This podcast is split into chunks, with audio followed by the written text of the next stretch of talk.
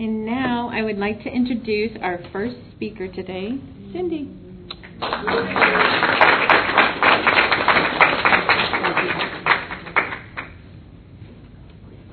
Hi, I'm Cindy. Hi, Cindy. really nervous, and I don't know why that happens to me, but um, it's a good thing. It's not a bad thing. I already started crying um, just when, um, just by the reading of "So You Love an Alcoholic." Um, got me emotional. Um, being here with my girls um, is very emotional.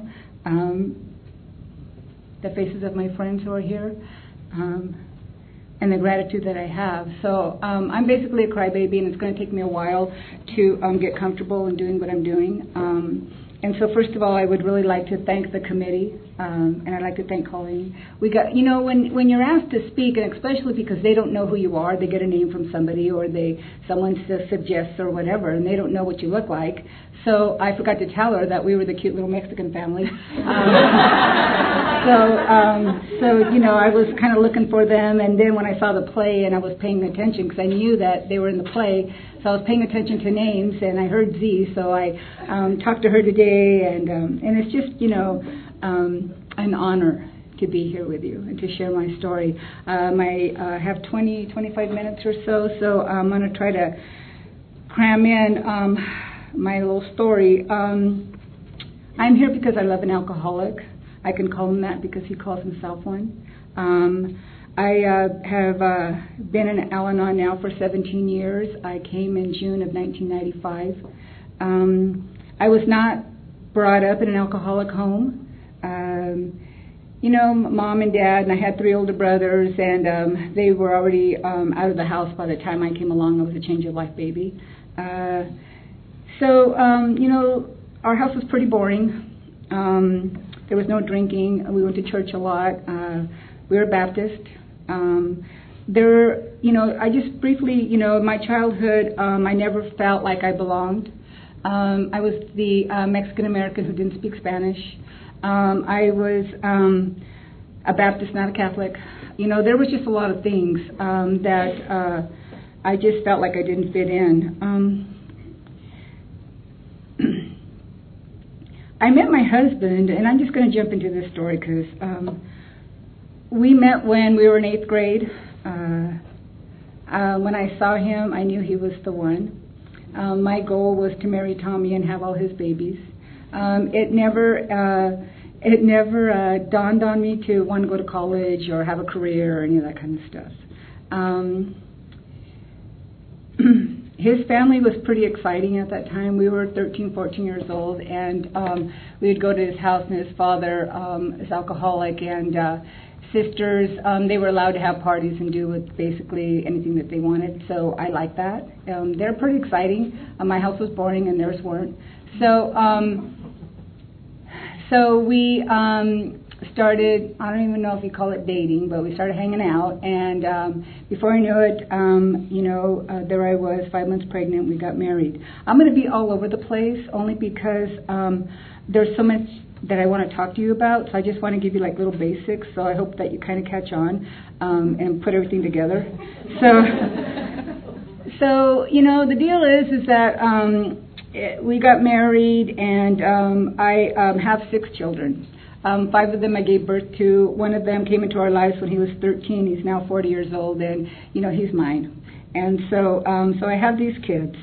Um, you know, in the beginning of our marriage, um, we, the first two, I believe, are the ones that um, got the brunt of the disease, um, basically because we were young um, and because um, I was doing things even in the early stages that um, my children shouldn't have seen or heard.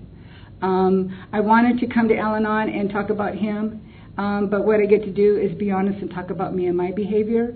And so, um, uh, I, and I forgot to tell you, usually I'll tell you in the beginning, is that um, the drinking is still active in my home. I am one of those that have found happiness and contentment whether the alcoholic is drinking or not. We've been married 41 years, um, and a lot of things have changed. When I found Al Anon, uh, we had been married 24, give or take. I'm going to be off on numbers, so hopefully you guys don't correct me or whatever, but um, or say, hey, you made a mistake.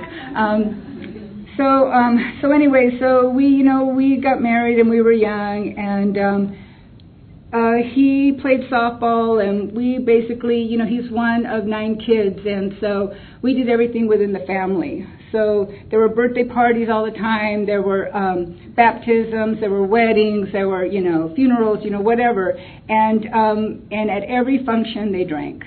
Um, I never really thought too much in, of it because I just thought it was exciting. In the beginning, I tried to drink too, but that didn't work because um, I immediately would go into watching. Um, so, um, so in that time of the the drinking, there were things that um, that I did to um, prove a point. Um, one of the things that um, I did was um, we would get invited to things, and I went to a wed- we got invited to a wedding, and I don't know about you, but you know my whole thing was I had a speech, and um, I would have a speech to him before we'd go to the wedding, or I'd have a speech before we went to the barbecue. Um, there was a time that we went to a barbecue in Fillmore, and this is just one of my stories, and I had all the kids, and I think I was pregnant, and I think I had an infant, um, because that's how our family was. There was just a whole bunch, and I was pregnant all the time. And um, so in Fillmore, you know, it's really hot and it's Fourth of July, and so we knew we were going to be there all day. And um, and before we went, I gave the speech of, um, you know what, you're going to drive. If you drink, just remember you're driving, and you're going to drive us home. I'm not driving us home. I'm not going to drive us home. And I must have said it I don't know how many times, so he should have heard me. I'm not going to drive us home. So we go and the kids are having fun and I don't know about your guys' barbecues and parties, but before I know it the music is on and everybody's dancing and have a great time and you know, drunk people and not drunk people and kids in sleeping bags and you know, that's kind of how our barbecues went. So it's Fourth of July and we did the firework thing and it was time to come home and uh he was drunk. So I said to him, um, I told you, I'm not driving home. Um, so I made him drive home. Uh, we were going down the freeway, and uh, he told me, Cindy, I can't drive. And I said, fine, pull over. So what happens is, or what happened was, um, he pulled over. I gave him the baby. I got in the car, and my kids had to hear me for 25 minutes from where we were to getting home about what an ass he was, how stupid he was. I told you, how come you do this? I thought you loved us, and all this crap that came out of my mouth, and that's what my kids heard. Um, things, you know, kept on going, and I have all these little stories. You know, the luncheon speaker, you know, she was hilarious. She shared today, and uh, she was talking about things that she did that, um, as far as her parenting, and I'm just going to touch on that. Um, I remember there was a time where um, he decided that he was going to go to the bar down the block, and the kids were already in bed. And uh, one more time, I'm going to prove a point. And I said to him, um, "Fine, then I'm going with you." And I left the kids by themselves. Um, left the kids, walked with him, went to the bar, and he said something like, you know, okay, fine, I'm going to go pick the biggest guy, and I'm going to, you know, we're going to throw blows or whatever, and um, all that drama, and uh, we end up going back home. Um, but you know, for me, it's just all about, um, and I didn't know, you know, it's just that fear.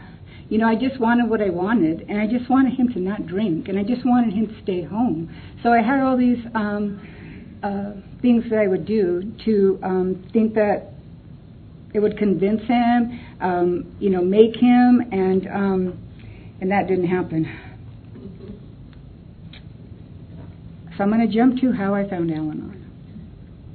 And how I found Al Anon is that a family member, um, my ex sister in law, called me up, and she wasn't my ex sister in law then, but she called me up and she said, you know, that she found Al Anon and that it was this great program and it was for um, people who are affected by somebody else's drinking. Um, I told her that we were fine. I told her that um, I had everything under control, that I knew what I was doing. And you know, and I was serious. And um, and I said, you know what? If he passes out in the car, I leave him there. And if you know, if he passes out on the floor, I walk over him. I might kick him, but I walk over him. You know, I didn't do the whole blanket thing. You know how they talk about, you know, put a blanket on? Him. No, no, put a blanket on him. So, um, so I knew what to do. Um, and you know, it took me eight years, seven or eight years from that phone call to find you guys. But a lot of stuff had to happen in that seven years in order for me to hit that bottom. Um, one of the things that happened to me in the seven years is I got really sick. Um, I was diagnosed with um, Hodgkin's disease, which is cancer of the lymph nodes. Um, and that was before I found you. I think it was in 90, I can't remember, 92. And um, I got it twice. Um, and in 94, um, I was in remission, and then I found you guys in 95. Um, the way I hit my bottom was, and you know, um, I know about the whole cussing at the podium, um, and I just need to, and I might just a little bit to to kind of let you know how I was and who I was, um, because that's what my kids heard and that's how I talked, and um, and I think um, it'll be okay. So. Um, the way I, uh, I hit my bottom was I had a daughter at the time who was playing softball, and uh, we were, um, I don't know, down south somewhere. And, you know, the sports thing, you know, all the families are there and they play games all day, and then you go to dinner at night, and by that time, you know, husband was um, already, you know, pretty drunk, and and they, my kids already knew that when that happened, I turned into somebody else, um, and they could feel that. So, you know, this daughter of mine wanted to know why I was so mad. And I turned around and I looked at her and I told her that um, I'm not mad and to leave me the fuck alone. Um, I said it to her twice. And I said it in a way where um, my face was um, all scrunched up and um, and with so much anger. And um, it took me. Um, she asked me again two days later, and uh, and I told her the same thing, and I'm sure with more um, cuss words. I don't want to say them all. Um, so um, so I knew I was in big trouble, and I went to work, and my job was um, I was a um, cook. I almost forgot what I was. I was in um, for elementary school. So I was the one that said green beans, green beans into your kids. That's the one. That's what I did. so um, so I went to uh, during break, and I went to the nurse's office, and I looked up. Um, I think I called AA Central Office in Camarillo, and somebody um, suggested um, Al-Anon, and they gave me an address, and I went to my first meeting, and there were only three people at that meeting, and somebody asked me to read um, out of our um, One Day at a Time, and um, I started to read, and I started to cry, and um, and I just knew that I needed to go again and again and again. Um, I went to Al Anon for two years without telling my husband. Now, there's a thing that I have to tell you also is that, you know, um, there wasn't that violence in my home where I wasn't getting beat up. You know, I'm married to a good man. When I found you guys, though, I hated everything that he was doing. I hated how he walked, talked, you know, brushed his teeth, combed his hair. When he entered the room, I was pissed. I didn't care how he did because I really thought that he drank to piss me off. I mean, I really did. And I thought that if you love us enough, you would stop. And he wasn't. Um, so, so I uh, started going to Al-Anon, and um, I didn't tell him I was going. And um, and you know this guy too. He's always worked. He's never been out of a job, and he's always taken really good care of his family. Um, so right when I started, he's in the oil field business, and um, right when I started going to Al-Anon, he got offered to start working out of the country, and he would be gone every other month. It's called a 2828. So um, that was perfect because what happened is the month that he was gone, I was doing seven to nine Al-Anon meetings a week. Um, my kids weren't happy. Um, I point at her, but there's more. the other ones weren't happy either. Um, because um, things started to change. Um, I started setting boundaries and I started doing things different, um, and they weren't used to that. Um, I started saying no. Um, they weren't used to. She'll she'll share that too. so um, so you know I, I started doing these meetings and um, I wanted answers. I want to know how to get him sober. That's all I wanted. My intention was not to stay. My intention definitely was not to um, get a relationship with God. Um, I walked in saying, okay, I'm not doing what you guys are. I'm not doing the God thing. And I told you guys, I am not doing it. And um, what I was told was just to keep coming back. Um, and every time I went to a meeting, I always felt better. Um, I got a sponsor. Um, you know, uh, and if you're new, I encourage you, you know, go to a lot of meetings and get a sponsor right away. Um, you know, the gift of that for me was uh, that she already knew a lot about my family because I asked my ex sister in law. Um, I was told that that might not be a good idea, but I did it anyway. And you know, um, in my opinion, it was a really good idea. Um, so you know, I started working the steps, and I have. Um, the thing that I love about the steps is that you know there's a lot of stories for each step that I have. There's a story um, for it, and I think that we all have those um, those um, I came to believe stories. Um, while I was um, in Al Anon for about a year, my youngest son, who at the time was, um, I believe, 11 or 12, um, was diagnosed with brain cancer. Um, he's fine. I always forget to tell you guys he's fine. Um, he was diagnosed with brain cancer, and um, and my um, my sponsor was uh, working for a doctor who dealt with children and diseases, and cancer was one of them.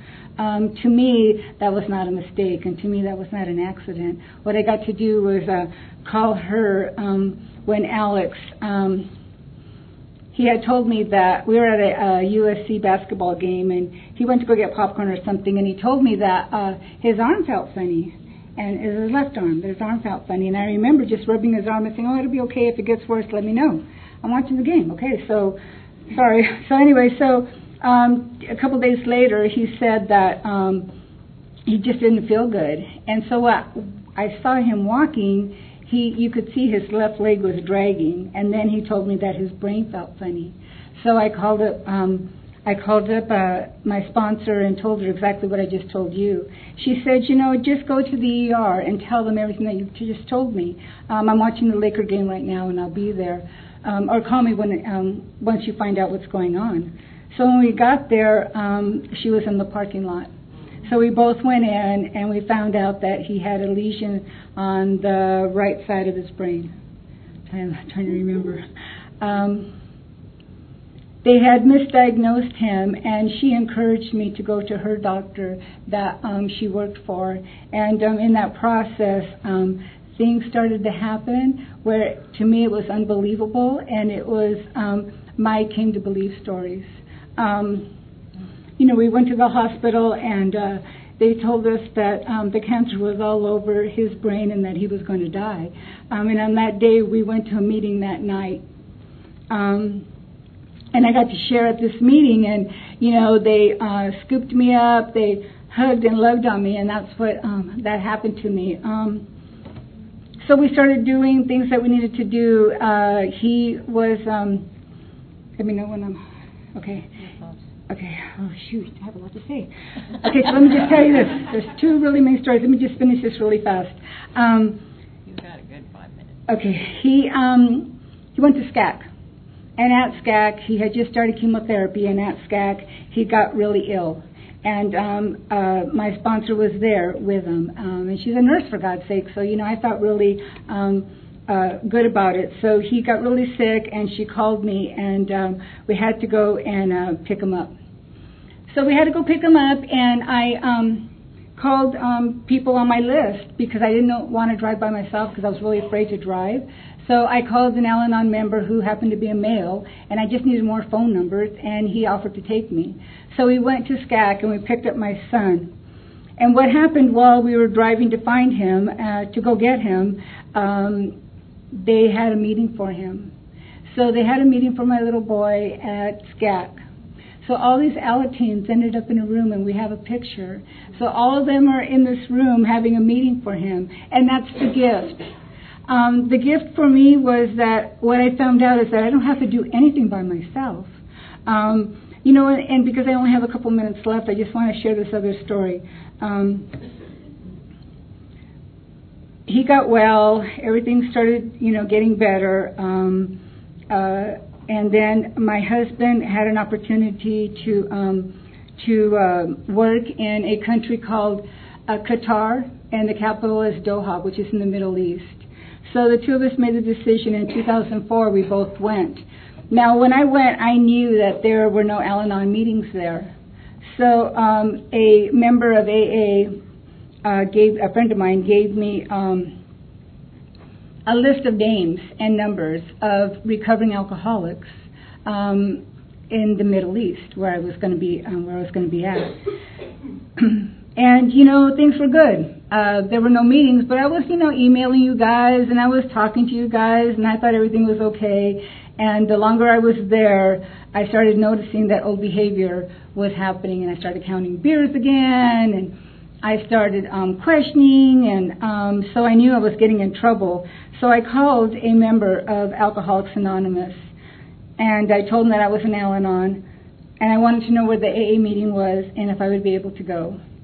And um, what happened is that this uh, nice man named Ian um, picked me up three days out of the week, and I got to go to AA meetings. Um, and I thought that the only way that I would appreciate Alcoholics Anonymous, the only way that I would feel connected to Alcoholics Anonymous is if my husband got sober. And that's not the case. What happened is that those men were there for me and shared their recovery, and they allowed me to share in their meeting. Um, you know, what a gift. So, um, I, I think I'm basically kind of running out of time. Uh, there's so much I want to talk about. I want to talk about sponsorship, and I want to talk about service, and I want to talk and talk and talk and talk. but um, if you're new, you know, the deal is, I believe, is um, I feel God when I do this. I feel God when I go to a meeting. There has been times where things have been still scary for me, and there are times where I still get good ideas. I'm going to have a lot of stories about those good ideas. Um, but the gift is, is that um, even though there isn't sobriety in my home, I believe that there's recovery there. Um, I believe that you know God is just doing what's supposed to be done, and has you know my daughter um, and my granddaughter um, in this wonderful fellowship. So um, I'm just so glad to be. Am I good? Sure. Okay, I can go on. I can go on. I'm telling you. Um, You can go a few more minutes. I give you two. So let's just talk really quick about service. Um, service saves my ass. Sponsorship saves my ass. Um, spons- being a sponsor, um, you know, um, the whole thing about service is that for a long time I thought that I wasn't smart enough. I thought that um, because I didn't have the education that um, that um, I didn't qualify. I didn't qualify to um, to do things that I get to do today. Um, and the reason why I get to do these things is number one is willingness. Um, a member of Al-Anon told me, you know, Cindy, it's just your turn. Um, and I believe that. It doesn't mean that I'm smarter than you. It doesn't mean that, you know, it's that whole less than um, and better than thing that I've learned today that we're all equal. Um, and I believe that, you know, even though that they're, you know, the alcoholics, you know, that they have their story, um, I we have that same prayer. I remember having that prayer and dropping to my knees, and all I said was, "God help me, because I can't do this by myself." Um, and um, and then there you guys are. So you know, I'm just really glad to be here. Um, I hope this made some kind of sense. I think um, I'm done, and so um, that's it. Okay, thank you.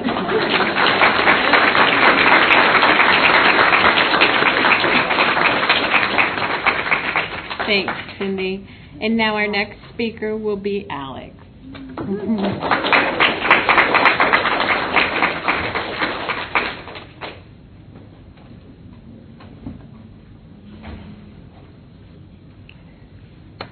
Hi guys, I'm Alex. Hi Alex. Um, I'm really nervous, so sorry. Um, let's see. So, I started Alateen about three years ago, four, three years ago. Um, I didn't like it at all. Start with that. I didn't like it as much as I pretended I like it, I liked it just to just to make my grandma happy. Not gonna lie. And honestly, the only reason why I wanted to go is because I always knew that my grandma was gonna take me to eat. It's the only reason why I wanted to go. And like, the reason why I didn't like it is because I wasn't brought up, was never around alcohol. Um, me and my mom would fight every once in a while when I was little, but I just thought, you know, it's typical Mexican family just fighting all the time. It happened to everybody. But um, when I started Alateen, everyone was talking about how their qualifiers were always drunk and yelling and fighting, and I felt like I didn't belong there. Felt like I had nothing to talk about. I just sat there and listened, and that's probably one of the best things that I could do is listen to other people and just learn off of what they're talking about. And um, as I kept going along the years, I started sharing about how me and my mom fight. Just what we fight about, how it affects me, how it would hurt my feelings when she would tell me to shut up, playing around or not. Um, then, as I got older, I realized that my mom was brought up in an alcoholic home, and that is why she decides to yell and scream and thinks that it's the best thing when it's not. Um, um, we we do still fight. Um, I've gone to therapy. I've gone to some type of counseling with her before, and it doesn't. It hasn't worked. I mean, it's not going to work if me and her aren't going to put the effort to help it. And recently, me and my sister, I have an older sister. We are five years apart, and we, I can say, we're best friends. We we do everything together. As soon as I get home, I go into her room and just watch TV, talk about my day, talk about school, you know, just normal sister bonding. Um, recently, we got into a really big fight. Um, it was over something so stupid, like who left the soda out? It's getting warm. Something stupid like that. And it ended in her telling me to shut the front door and me telling her I hate you. And her slamming and stomping to her room and slamming the door and me saying, Good, go away, I don't care. Um, it really did hurt afterwards. And it I didn't didn't realize until after that that was my fault. I didn't realize till after why did I have to tell her that? It there's no reason for that. Just causing more problems. Just shut my mouth and just so I started crying. Um I was really upset. She told me that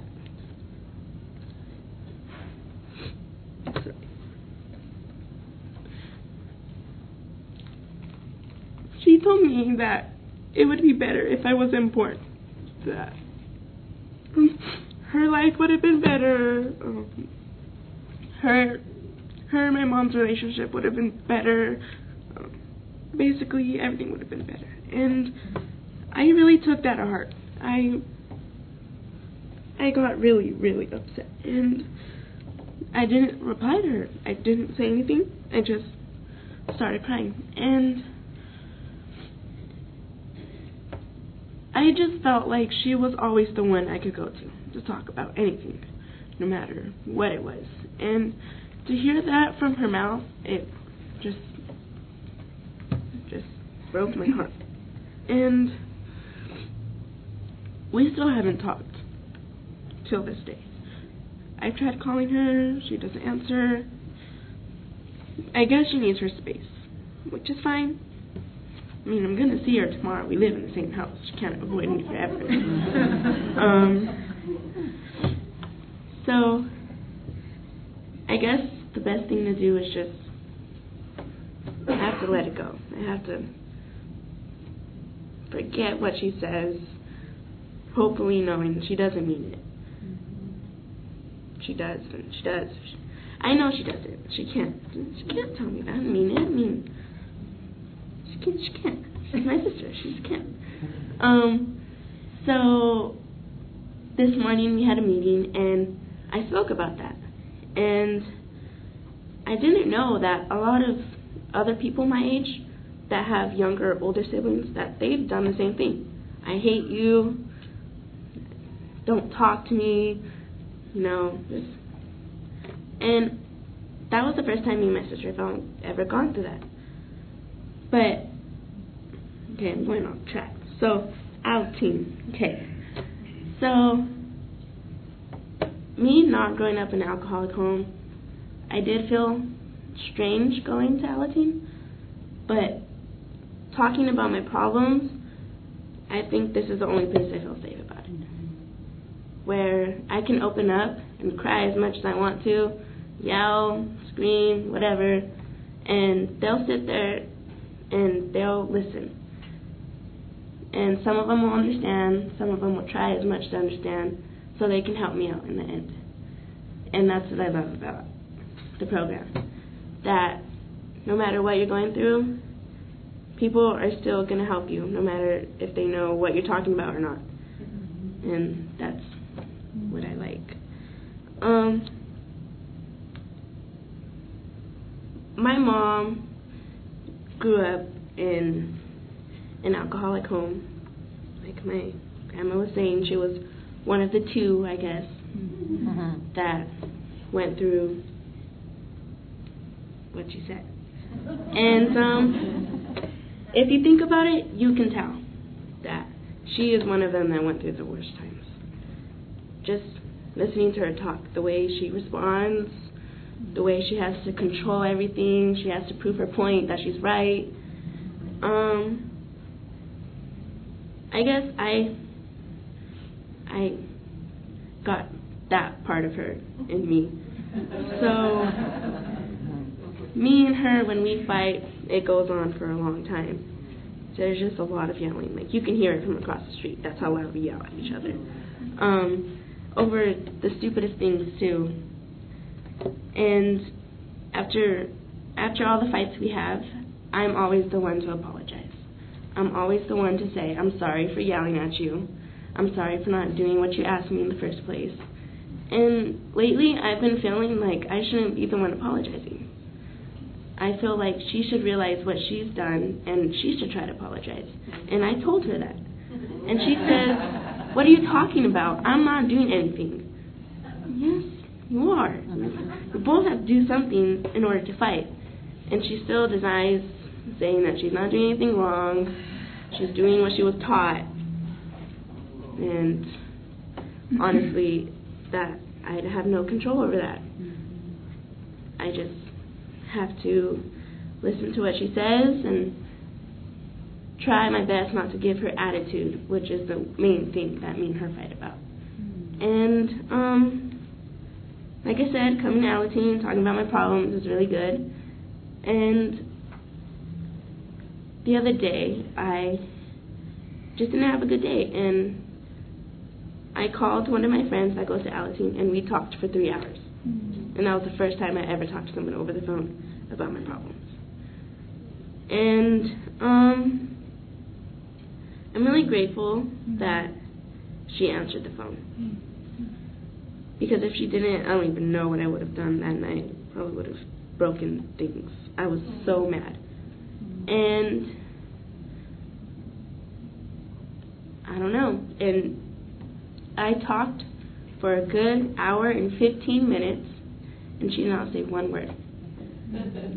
All she did was say, You know, you got to do what you think is best.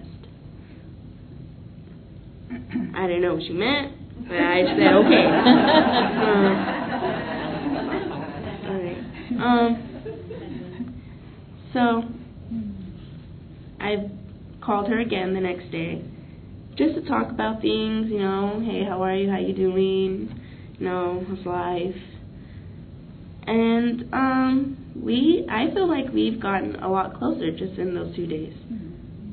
We didn't really talk before that and I told her to come with me to one of my Alateen meetings and this week she's coming and I'm really excited.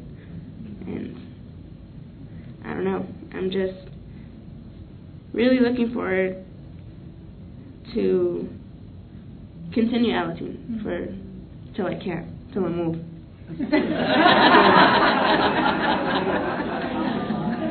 and then, then when I'm old, just go on to the next thing that's after that, which I don't know is Al-Anon. Al-Anon.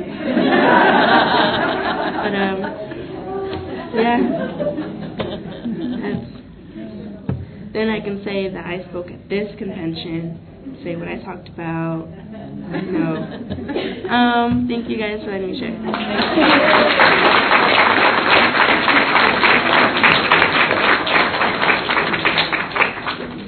Alex. You did a great job. Okay, and now I'd like to welcome Jamie.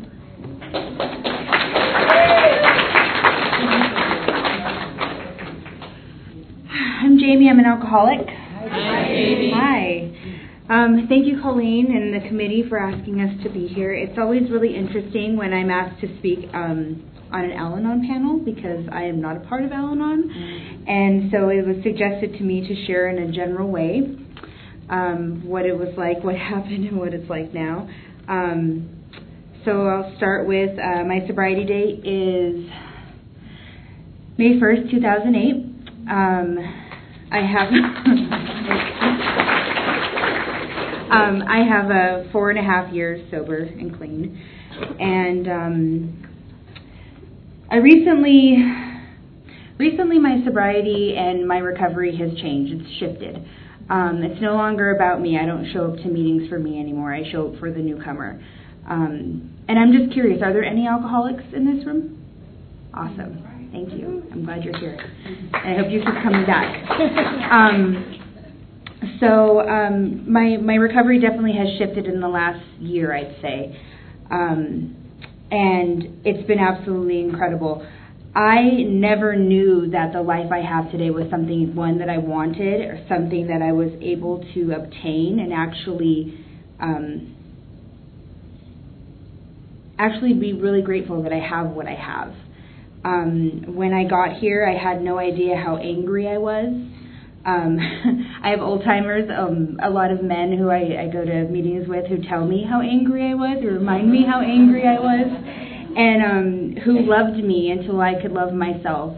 Um, I call there's three in particular that I call my AA dads because um, my dad isn't sober, um, and that doesn't make him a bad man. It makes him a sick man. And um, I want to start off by sharing with you something really incredible. I got to give my dad amends, an amends recently.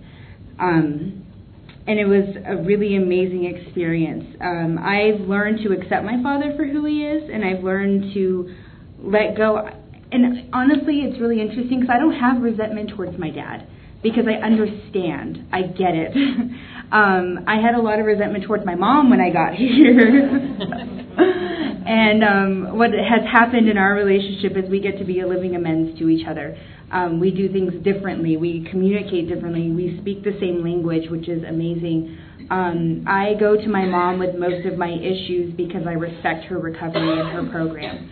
Um, I see what she does to be of service, and I want what she has. So I, I ask her for a lot of advice.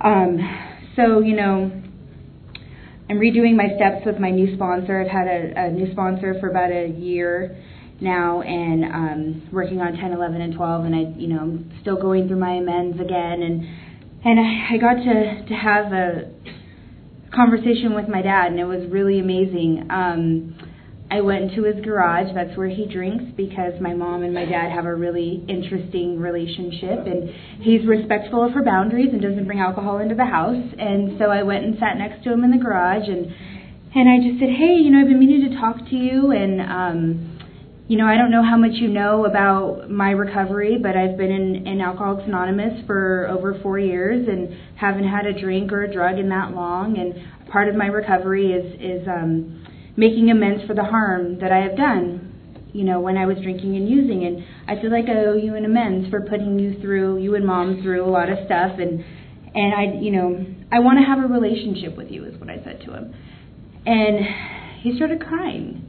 Um, my dad's a good man. He's a very good man. And, um, I respect him because he he takes care of business. I mean, like my mom said, he's always provided. He's always had a job. He shows his love by providing and being. He's he's a good man, and um, you know his words to me were um, takes a lot of courage to say what you just said to me, and I respect you. And to have my dad say that to me was really amazing. And he said, and some of us see the light quicker than others that shows me my dad knows he has a problem, but you know, I I I feel my dad is a fear-based man, um, and I think a lot of us are when we get here. Um, you know, so I got to love him and I got to tell him what I wanted from from him and what I needed, and I just asked him if he'd come to dinner at my house once a month, and and you know, I'd like to talk and form a relationship with him, and he said, yeah, I would love that, no problem. You know, so it was really amazing. And um, that's the kind of relationship I get to have with my dad because I am going out of my way to have that relationship with my dad. Um, so I don't have to tell you too much about my childhood. Um, I concur everything she said. Um, growing up, it was um, eggshells all the time. Um, there was so much tension in our house. Um, I'm one of six kids. I'm the only one in recovery. Um, I can't tell you if any of my brothers or sisters are alcoholics. Um, I don't think they are. I don't really know. It's none of my business. Um, I have. Oh, I also like to point out that I am not her mother. I am her aunt. Um, a lot of people think I'm her mom, which is funny because I think I was. I don't know. 12 when you were born? yeah, I don't know. Anyway, so I guess it's possible. But I am not her mom, I am her aunt. Um, so, you know, I have a sister who is an untreated Al Anon. I have a brother who just found Al Anon, which I'm so grateful for. I hope he stays. Um, he's got a lot of anger. And I'm sure I'll end up in Al Anon at some point in my life. Uh, still working on myself right now. So, you know, I, I um, Started drinking when I was 13. My first drunk was off of wine coolers in my best friend's house. I threw up all over the place, and I finally found something that works for me. Um, I am one of six kids, and I fought for attention. I did everything in my power to get attention, whether it was negative or positive. It didn't matter to me. Um, you know, I felt I had an older sister who was a star athlete, and I was always in her shadows, or at least that's how it felt. Um, you know, I'm one of the lucky ones that I was one of the kids who got a sober and or not sober, a recovered mom. um and and I'm so so grateful for that. I got a different mom. Um and I'm very lucky for that. And um you know, my I'd like to specify that being a child of an alcoholic and growing up in a home where there was lots of rage and drinking does not make me an alcoholic. Um, I know that because the Big Book of Alcoholics Anonymous tells me that it has nothing to do with how much um, you know chaos was in the house. It has nothing to do with how much I drank or how long I drank. It is what happens to me when I drink that makes me an alcoholic. Um, yeah, I know that. Uh, I have an allergy. And when I put alcohol in my system, I can't tell you what's going to happen and I can't tell you when I'm going to stop. Um, and I know that that craving doesn't happen when I'm not drinking. And I can tell you that I'm a recovered alcoholic because I'm no longer putting alcohol in my system. That doesn't mean I'm not crazy because when I don't go to my set four meetings a week, um, my emotional and mental sobriety is completely out the window. Um, and that's why I continue to go to meetings and be of service. And you know, um, my my first bottom happened when I was 23. And growing up in a home with a mom who's an Al-Anon and all of her friends are Al-Anons, um, you can't really drink and get away with it, and you can't really enjoy it because you know my mom would leave pamphlets for me, and she would say things like "Be careful, it runs in in your blood," or "Be careful," and and I would be so. I would get so angry. Oh my gosh! And all the things she would say to me, you know, um, uh, all those. Uh, all those sayings. God, I hated them. All those slogans, I hated them so much when I got here. You know, she would say things like, um, "Let's have a do-over," and I'd be like, "F that! Are you kidding me?" You know, and and um, I had a lot of resentment towards Al-Anon when I got here.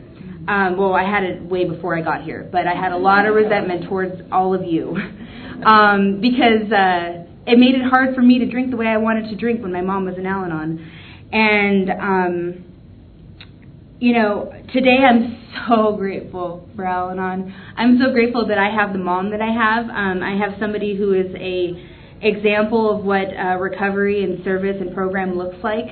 Um, and I'm so grateful that you taught her how to be a good mom.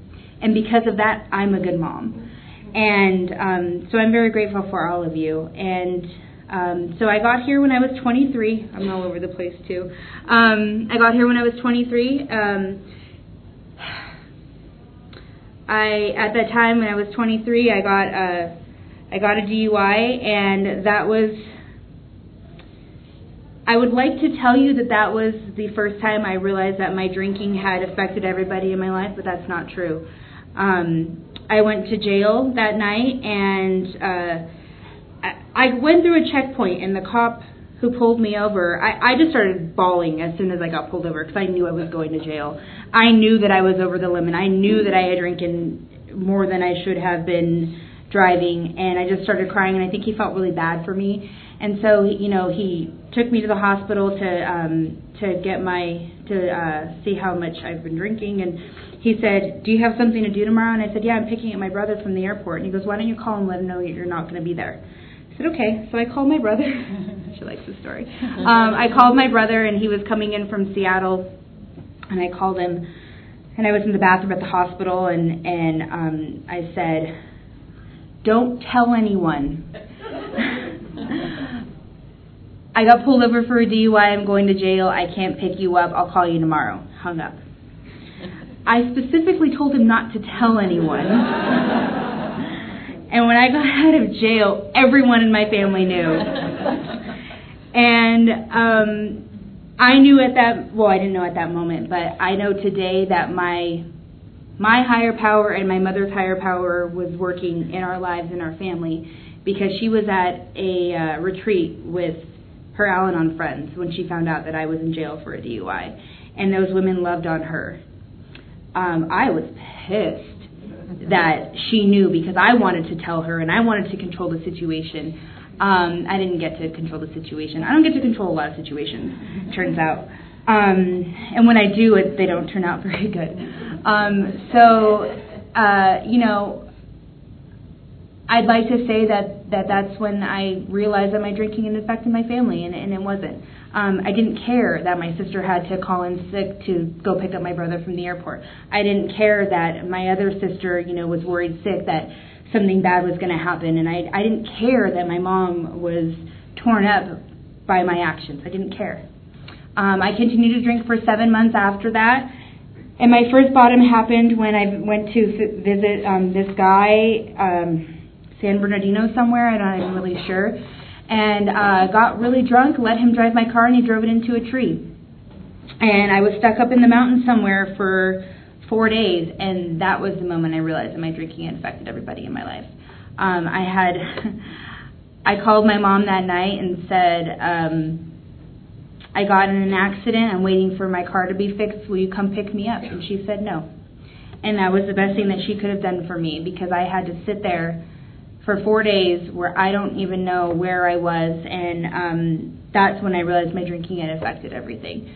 And that's when I realized I couldn't do what I was doing anymore. Um, I called my sister, her mom, and um, I was bawling, and I said, I can't keep doing this. Um, I need help. And she said, okay. Well, first she said, she likes the story too.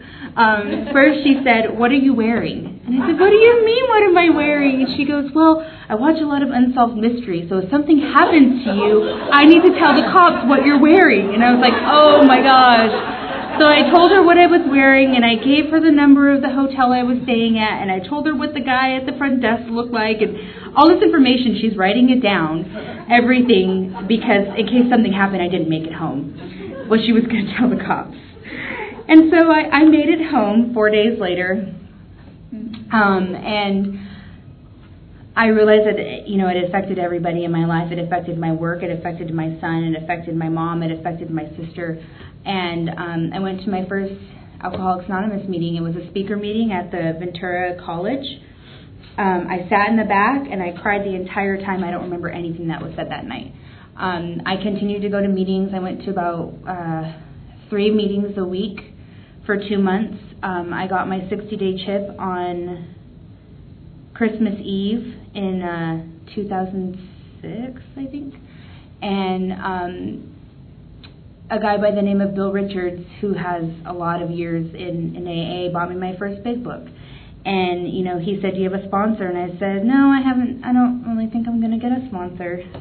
He said, "Okay, well, here's a book. Keep coming back." Okay. And I didn't go back for uh, a year and a half. I stayed dry for about 16 months. Nothing changed in my life. Um, I I honestly thought that the only thing I needed to do was not drink. I honestly thought that if I was sober and I wasn't drinking, then everything was fine. Um, that's not the case.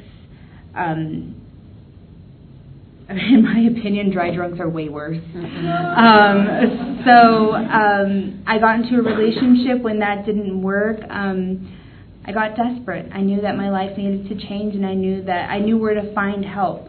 So I went to um, a Saturday meeting, a meeting that I went to when I was going for a couple months, and I asked the lady who had given me her number. Um, the first time was there to be my sponsor and I got desperate. and I was willing to do anything that that she told me and I was willing to take all of the suggestions um because I just didn't want to feel the way I was feeling anymore.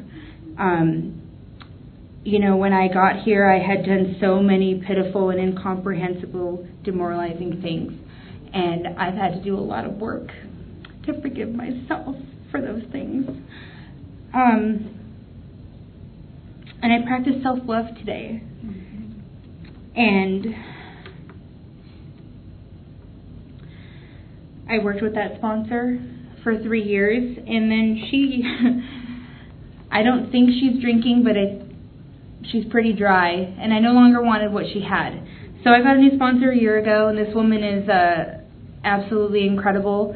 Um, I used to think she was really mean because she was really honest with me, and she reminds me how big my ego is which I need because my ego is huge and I will justify everything that I do and why I do it. And, and the growth that I see in myself is that um, I tell her a little bit quicker and I'm I'm able to take her suggestions a little bit quicker and I'm able to recognize those things before I even call her and say, okay, I was impulsive, compulsive, I did all of these things, and she just okay, okay, you know, and she gives me suggestions, and I want what she has. She is 28 years sober, and um, you know she got sober when she was 15.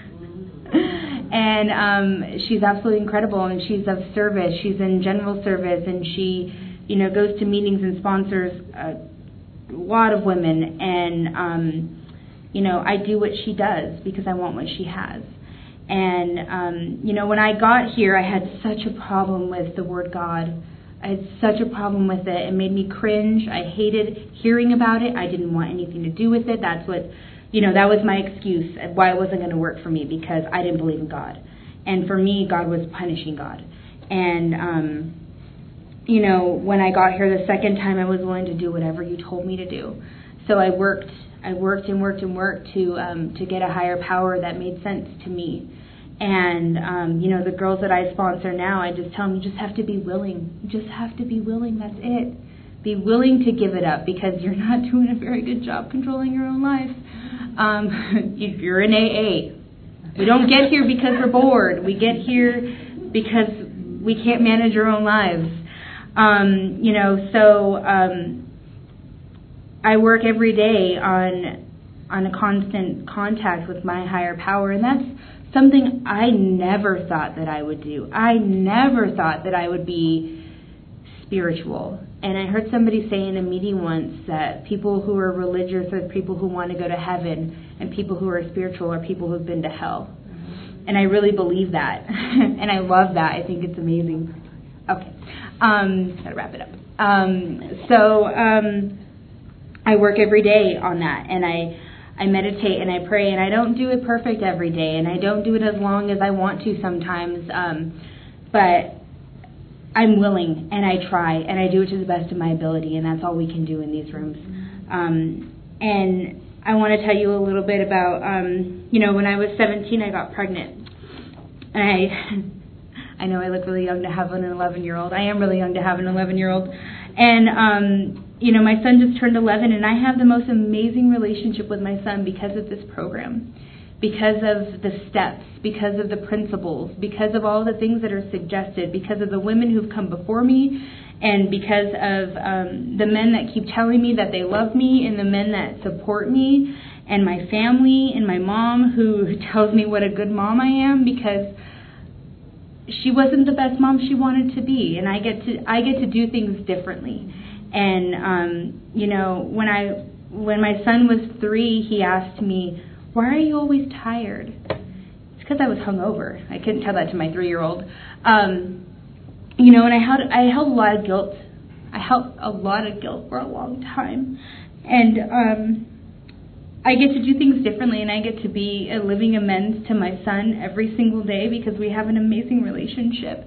And um, you know, I get to say to him, "Let's have a do-over," and I get, and I get to say, you know, I'm cranky today, and I get to be honest with him, and he gets to say things to me like, "You are cranky. You should go to a meeting," and you know, and I love him for it. I love him for it. He's absolutely amazing. And I have an amazing relationship with my son because I work at it and I practice all these principles in all my affairs. And um, I'm so, so grateful to be a part of this fellowship and, and to be an example. And even on days when I don't want to, like I could have justified sleeping all day today because it's gloomy outside and I just broke up with my boyfriend and yada yada yada.